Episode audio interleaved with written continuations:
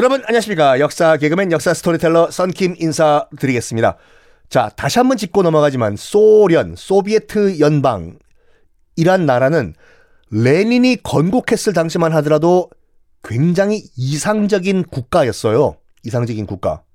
레닌은 인정을 해줘야 되는 것이 소련을 처음 만들었을 때는 정말로 개인의 어떤 이익을 위해서 그런 것이 아니라 노동자, 농민을 위한 정권을 만들었다. 시작은 좋아요. 그리고 일당 독재 체제를 만든 것도 그거였는 게 왜냐면 적백 내전을 통해 가지고 일사불란하게 국가가 통제되는 걸 봤잖아요. 레닌이.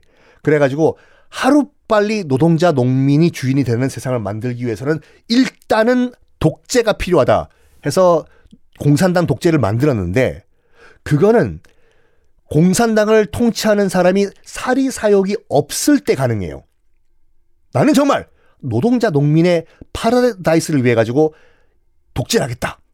그게 레닌이었는데 그거를 잘못 이용해서 이 독재 시스템을 이거는 내 당이야. 이거는 내 나라야. 하하하하. 한 사람의 개인 사리 사욕을 위해서 변질돼 버리면 그건 어마무시한 악덕 독재 국가가 돼 버리거든요. 그게 스탈린이 한 짓이에요. 확 바뀌어요. 이 소련이라는 나라의 그런 정체성이 레닌에서 스탈린으로 넘어가면서 자, 어쨌든 간에 레닌이 만든 공산당 일당 체제를요. 스탈린은 악용을 합니다. 권력을 자기가 먹었지 않습니까? 이 나라는 내 나라고 이 당은 내 당이야. 그리고 같이 혁명을 했던 볼셰비키 혁명 동지들을 이건 정말 욕을 먹어도 당연해요. 다 숙청을 해요. 다 죽이고. 땅 속에서 레닌이 통곡을 했을걸요. 내가 이러려고 내가 혁명을 일으켰나. 정말 같이 죽자 덤볐던 볼셰비키 혁명 동지들 스탈린이 싸그리 다 숙청을 해버려. 여기서 숙청이란 건 죽인다는 얘기예요. 어, 이렇게 폭주 기관차가 돼버린 스탈린. 뭘 하냐면 1930년이 되자마자 경쟁자들을 본격적으로 다 숙청을 하기 시작합니다. 그 이름도 유명한 무시무시한 스탈린의 대숙청이 시작이 돼요. 나중에 또 말씀드리겠지만 스탈린의 대숙청 기간 동안에 얼마가 죽었냐? 얼마가 죽었냐면 공식적으로는 60만 명이 죽었어요. 공식적으로 공식적 발표한 게 60만 명이 죽었어요.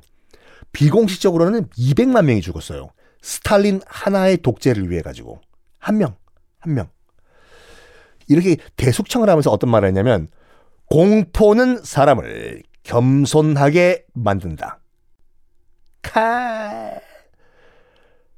겁주면 사람은 알아서 긴다. 이 말을 스탈린이 대숙청을 하면서 한 말이에요.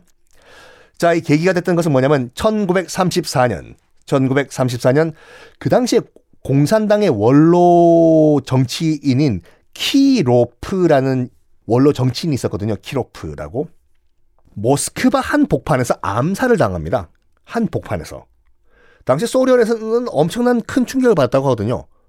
아니, 우리나라의 국가 원로 키로프 동지께서 수도 모스크바 한복판에서 암살을 당해?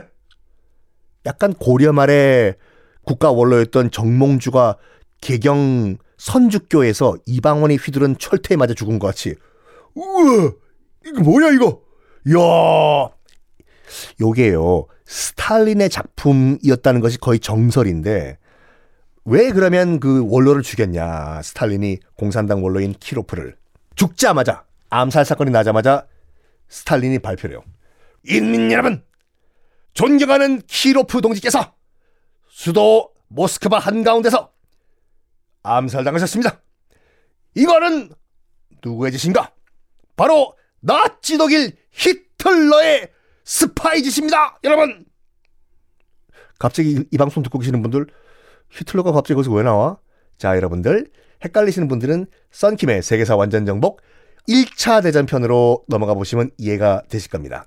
히틀러가 어떻게 1차 대전 참전 용사였던 히틀러가 어떻게 오스트리아 국민이죠? 집권을 하게 됐나 그 과정이 아주 자세하게 나와 있거든요. 다시 한번 복습 차원에서 이번 주말에 보시는 건 어떨까요? 히틀러가 잠깐 그 요즘만 말씀드리면은 1933년 1933년 나치 독재를 시작을 합니다. 공식적으로 제3제국이라는 걸 만들고 그걸 보고 전 세계 국가가 허걱한 거예요. 독일 또 미쳐간다. 어? 또 히틀러라는 독재자가 나와가지고 또 1차 대전 버전 2 시작한다. 이래가지고 영국, 프랑스 등등등 난리가 났어요 그 당시에. 또 또 또 또 또야 독일 저거.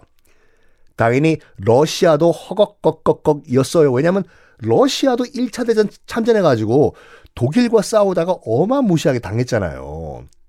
근데 1933년에 또 독재자가 나왔다네, 독일에. 러시아 내에서, 소련 내에서 반독일 여론이 어마무시하게 형성이 되고 있던 찰나에 이 사람이 죽은 거예요, 키로프가.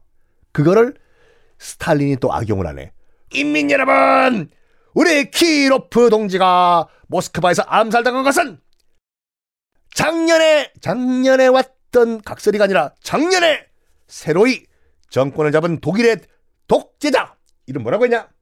아돌프 히틀러라고 하는데요. 어르신 그 양반. 아돌프 히틀러가 보낸 스파이가 한 짓입니다, 여러분. 나 스탈린은 가만히 있을 수가 없어가지고 이 소련 국내에 있는 히틀러의 스파이들, 고정 간첩들을 다 색출해야 되겠습니다, 여러분. 이걸 명분으로 해가지고 대대적인 단속을 벌입니다. 문 쾅 차고 들어가가지고 너 나치 독일 스파이지 아닌데요. 뭐가 아냐 일로 와. 쾅! 너 나치 독일 스파이지. 야, 야, 독일어 너. 끄고 와. 대대적인 이 스파이 색출 작업을 벌이는데 누가 했냐면요. 그 악명 높았던 나중에 이제 KGB가 되는 소련 비밀 경찰이 이 역할을 다 하는데 이게요. 스탈린이 약간 점점 정신이 이상해져 가요. 왜냐면 자기도 사람인데 그 자리에 어떻게 올라가냐면 자기의 볼셰비키 혁명 동지들을 다 죽이고 올라간 거잖아요. 자기 친구들, 동지들, 동무들. 그래가지고 굉장한 불안감에 쌓여 있었다고 해요. 거의 정신병 수준의 불안감. 나도 죽을 수가 있다. 아니, 그 쟁쟁했던 혁명 동지들이 다 죽었는데, 나라고 안 죽는다는 보장이 있나? 이래가지고 집착을 해요. 내가 안 죽으려면 저놈들 다 죽여야 된다. 필 받은 거예요. 비밀 경찰들이 수많은 볼셰비키 동료들을 다 국가 전복죄로 끌고 와가지고 다 처형을 해버립니다. 그때 스탈린이 도입을 했던 게 뭐냐면 인민의 적이라는 개념을 도입해요. 인민의 적. 이게요 말이 좀 약간 단순해 보이지만 인민의 적은 뭐냐면 나 스탈린에 반대하는 놈들은 다 인민의 적이다 라고 해서 세뇌를 시켜요. 뭐 각종 뭐 홍보 뭐 이런 거 통해 가지고 자 일단은 볼셰비키 혁명 동지들을 싸그리 다 숙청을 해버려요. 죽여버려요.